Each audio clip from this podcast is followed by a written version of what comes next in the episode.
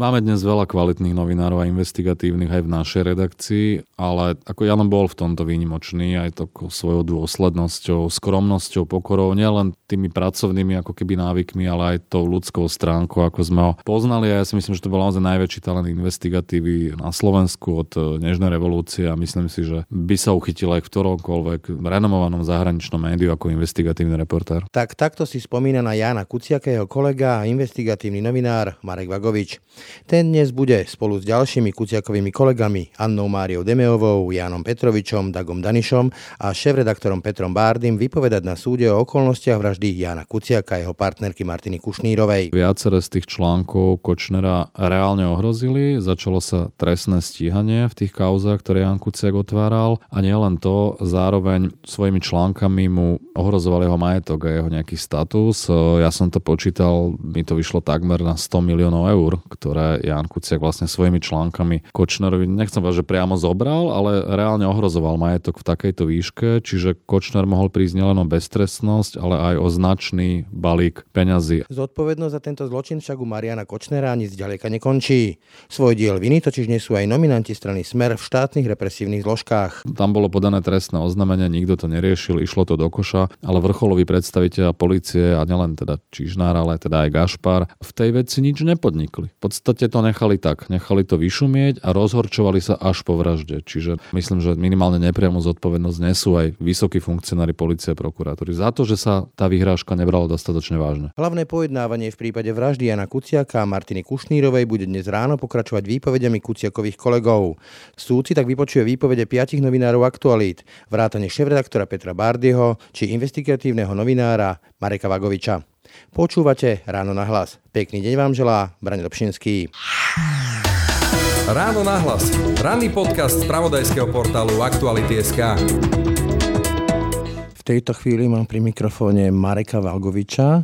Marek o pár hodín, v útorok ráno, budeš stať na súde s Marianom Kočnerom, Alenou Žužovou a ďalšími obžalovanými z vraždy tvojho kolegu Janka Kuciaka a máš vypovedať. Aký máš pocit z toho prísť tam, stretnúť sa tam s Marianom Kočnerom a ďalšími, ktorí by mali niesť zodpovednosť za Janovú smrť? No tak bude to samozrejme ťažko, už niekoľko dní nad tým rozmýšľam, ako sa na to pripraviť aj psychicky. Bude to veľký tlak, človek je v strese, veľký záujem verejnosti a zároveň samozrejme aj sa samotná výpoveď, aby bol človek presný, opísal všetky tie väzby, vzťahy, Janovú prácu a tak ďalej. Naozaj bude to mimoriadne náročné. Ja už som viackrát vypovedal na súde, ale väčšinou som tam bol sám a nebolo to v takých závažných veciach, takže snažím sa na to mentálne pripraviť aj na tú možno konfrontáciu s obžalovanými, alebo hoci len na ten pohľad do očí. Nebude to jednoduché.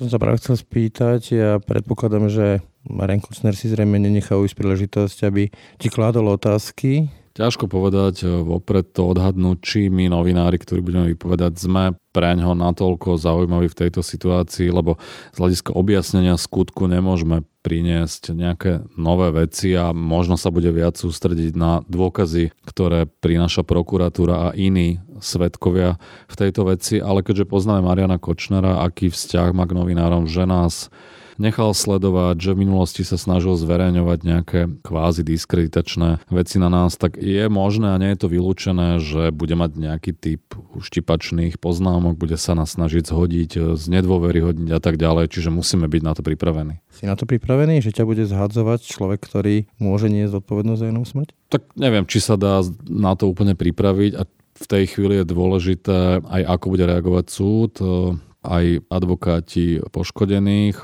Väčšinou v takýchto prípadoch do toho vstupujú, zasahujú a namietajú otázky a tak ďalej, ale samozrejme aj ja a ďalší kolegovia musíme si zachovať chladnú hlavu a nenechať sa vyprovokovať, aby tam to nebolo nejaké nedôstojné. Dúfam, že to ustojíme. A máš pripravenú nejakú vetu, reakciu na Mariana Kočnera? By si musel povedať? Nerozmýšľal som nad ničím takým ako keby, že konkrétnym. Asi to bude závisieť od vývoja situácie a tej výpovede, či sa bude zapájať a akým spôsobom a ja si myslím, že to bude skôr improvizácia aj z mojej strany, že priamo na mieste budem reagovať, ak bude mať nejaké nevhodné poznámky. Hovorím, e, nebudeme teraz hovoriť o tej výpovedi samotnej, ale ty už si vypovedal vlastne aj na polícii. Tak e, tá výpoveď bola v zásade štandardná. Opisoval som vzťahy v redakcii Aktuality.sk, aj spôsob fungovania Jana Kuciaka, akým spôsobom overoval veci, písal kauzy, ktoré som editoval, aký mal nejaký denný režim, pracovný režim, kde mal byť v čase, keď došlo k vražde, ako to tu vlastne bolo celé dohodnuté, ale opisoval som samozrejme aj jeho vzťah s Marianom Kočnerom, ako sa vyvíjal,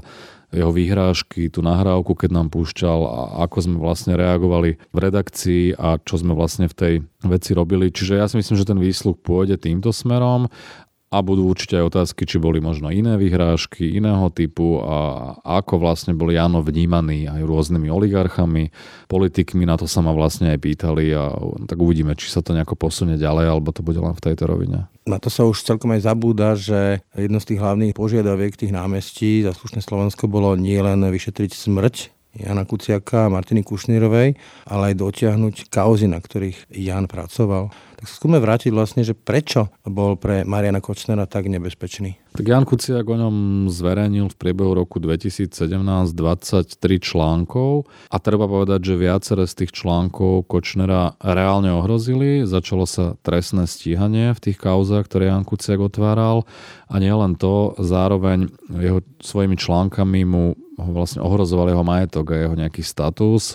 Ja som to počítal, mi to vyšlo takmer na 100 miliónov eur, ktoré Jan Kuciak vlastne svojimi článkami Kočnerovi, nechcem povedať, že priamo zobral, ale reálne ohrozoval majetok v takejto výške, čiže Kočner mohol prísť nielen o beztrestnosť, ale aj o značný balík peňazí. A to už je vec, ktorá takýchto ľudí, ktorí boli navyše aj na mafiánskych zoznamoch a pohybujú sa v nejakom prostredí, môže v nejakom momente tak naštvať, že pristúpia až k likvidácii novinára, tým viac, že už strácal tú pôdu pod nohami Kočner a už si nebol istý svojou bezstresnosťou a tak ďalej, tak potreboval sa zbaviť niekoho, k tomu reálne robil vážne problémy. Napokon e, aj vďaka tým článkom sa opäť otvorilo vyšetrovanie v niektorých prípadoch? Určite áno. Konkrétne Ján Kuciak raz rozobral uznesenie Kočnerových vyšetrovateľov, myslím, že to bol Ombik alebo Barochovský, už si nepamätám, kde v šiestich bodoch vyvrátil všetky tvrdenia v uznesení o zastavení trestného stíhania voči Kočnerovi alebo v tej veci a následne po zverejnení toho článku špeciálny prokurátor Dušan Kovačík,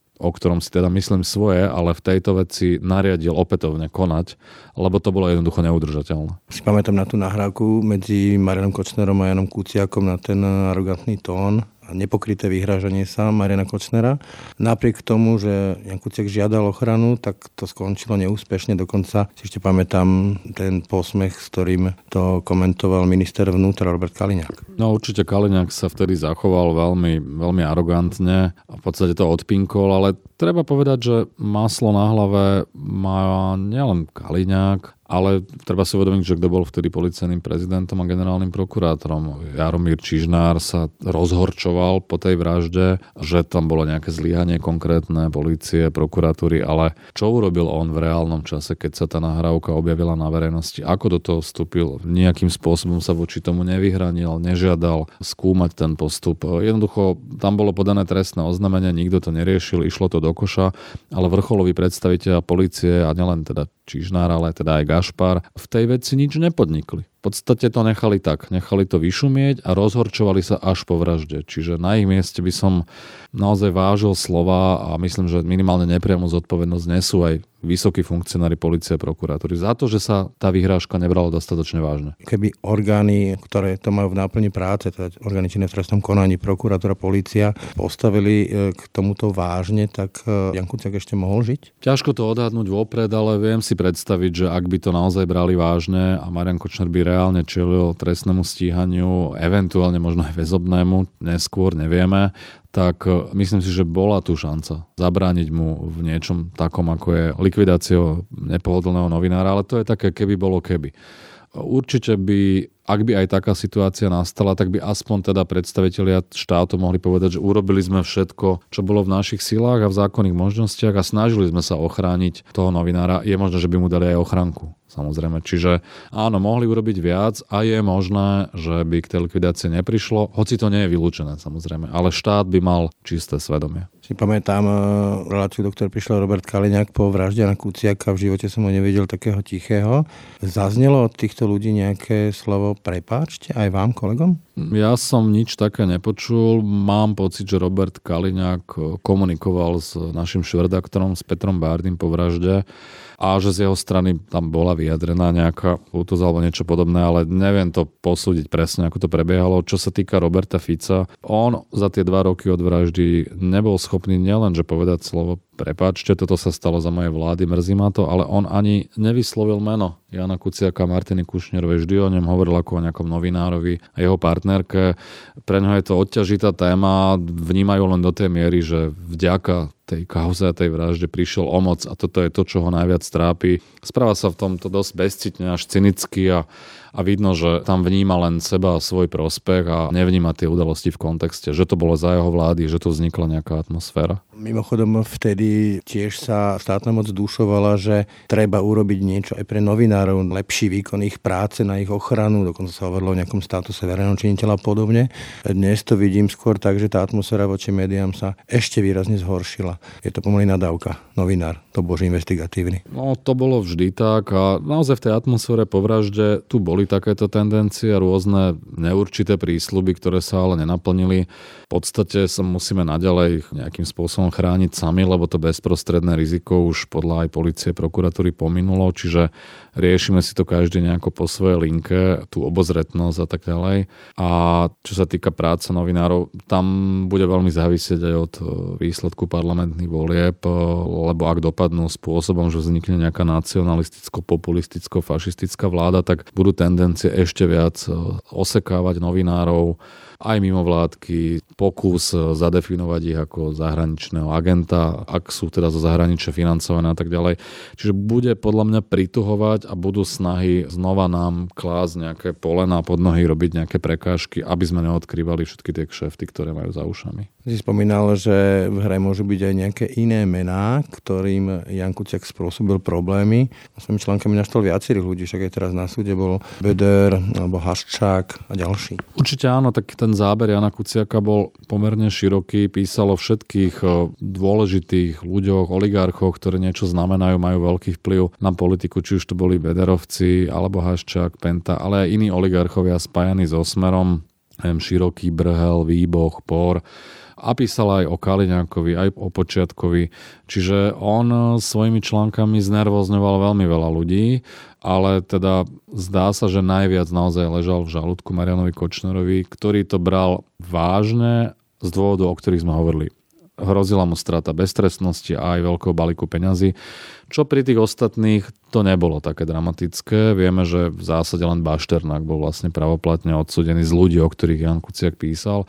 Tí ostatní to vnímali, asi im to nebolo príjemné, ale pokiaľ reálne neboli konfrontovaní s trestným stíhaním, podobne ako Kočner, a neohrozoval bezprostredne ich majetok, tak nemali dôvod sa tým zaoberať viac, ako bolo nutné a tým pádom priťahovať na seba pozornosť. Potom všetkom, čo vyplávalo za tie ostatné mesiace náporvok trímu a tak ďalej, už rozumieš viac tomu, že Marian Kočner by mohol byť ten, kto si to objednal, lebo pôvodne naozaj tie médiá špekulovali skôr o nejakých talianských stopách a podobne, lebo zdalo sa nám nepredstaviteľné, že by bol niekto tak hlúpy, že by sa najprv vyhrážal a potom by siahol po tom ultimátom riešení. Samozrejme, to ma napadlo ako prvé, že Kočner, že to mi neprišlo logické, aj vzhľadom na tie vyhrážky a ďalšie veci. No a dnes, keď už poznáme obžalobu, objem dôkazov, hoci viac nepriamých, ale aj priamých, vidíme, že na súde sa opoznávajú fotky a tak ďalej. Tie dôkazy do seba postupne zapadajú aj tá komunikácia Kočnera z tej trímy niečo naznačuje a dnes som si už na 100% istý, že, že za tým bol Kočner, hoci zo začiatku som skôr sa tiež prikláňal k tej tzv. zahraničnej stope. Bolo to najlogickejšie, lebo to bol posledný článok, na ktorom Jano pracovala nakoniec aj policia a prokuratúra až do momentu zadržania vykonávateľov to brali rovnocenne domácu aj zahraničnú stopu. Dokonca by som povedal, že viac sa prikláňali k tej zahraničnej. Boli tam aj motívy preukázané a až vlastne po tej razi v, na juhu Slovenska a výpovedi Zoltana a to vlastne sa naklonilo smerom ku Kočnerovi. Keď prídeš na ten súd, tak nepochybne sa ti opäť e, vyplavia aj tým, čo budeš hovoriť tie spomienky na ten deň, keď sa to dozvedel. Asi áno, je to už síce dva roky, ale ako mne sa to odohráva v hlave pomerne často. Aj sa mi o tom sníva, aj o Janovi a sem tam aj o Kočnerovi. A človek to nedokáže z tej hlavy nejako dostať von, čo je samozrejme prirodzené, ale primárne na tom súde sa budem snažiť nedržať v hlave tú spomienku z pred dvoch rokov, ale naozaj sa sústrediť na to, čo vypovedám, lebo je to dôležité, aby sa človek nepomýlil, aby nebol spochybnený a tak ďalej, že budem sa skôr sústrediť na samotný ten obsah tej výpovede a vecnú stránku a snažiť sa to zvládnuť čo najmenej emotívne a mať to teda čo najskôr z krku, už aby bolo teda útorok večer a mal som svetý pokoj. Niečo v tom duchu Janovo neďakuj, pamätaj, hej? No, asi tak. Na záver, Jano bol nesmierne talentovaný, ale v podstate ešte stále len na začiatku svojej kariéry. Chýba ti? No určite áno, lebo taký novinár, ako bol Jano, Máme dnes veľa kvalitných novinárov a investigatívnych aj v našej redakcii, ale ako Jan bol v tomto výnimočný aj to svojou dôslednosťou, skromnosťou, pokorou, nielen tými pracovnými ako keby návykmi, ale aj tou ľudskou stránkou, ako sme ho poznali a ja si myslím, že to bol naozaj najväčší talent investigatívy na Slovensku od e, Nežnej revolúcie a myslím si, že by sa uchytil aj v ktoromkoľvek renomovanom zahraničnom médiu ako investigatívny reportér. Toľko Marek Vagovič, ďakujem ti. A ja ďakujem, všetko dobré. Ráno na hlas. Ranný podcast z pravodajského portálu Aktuality.sk. To bolo dnešné ráno na hlas. Ďalšie informácie o výpovediach našich kolegov vám prinesieme už dnes vo večernom podcaste a priebeh súdneho procesu môžete sledovať aj online na stránke Aktualít. Počúvajte nás každé ráno na webe aktuality.sk lomka podcasty, ako i v ďalších podcastových aplikáciách. Pekný deň a pokoj v duši praje Brand Dobšinský. Všetky podcasty z pravodajského portálu Aktuality.sk nájdete na Spotify a v ďalších podcastových aplikáciách.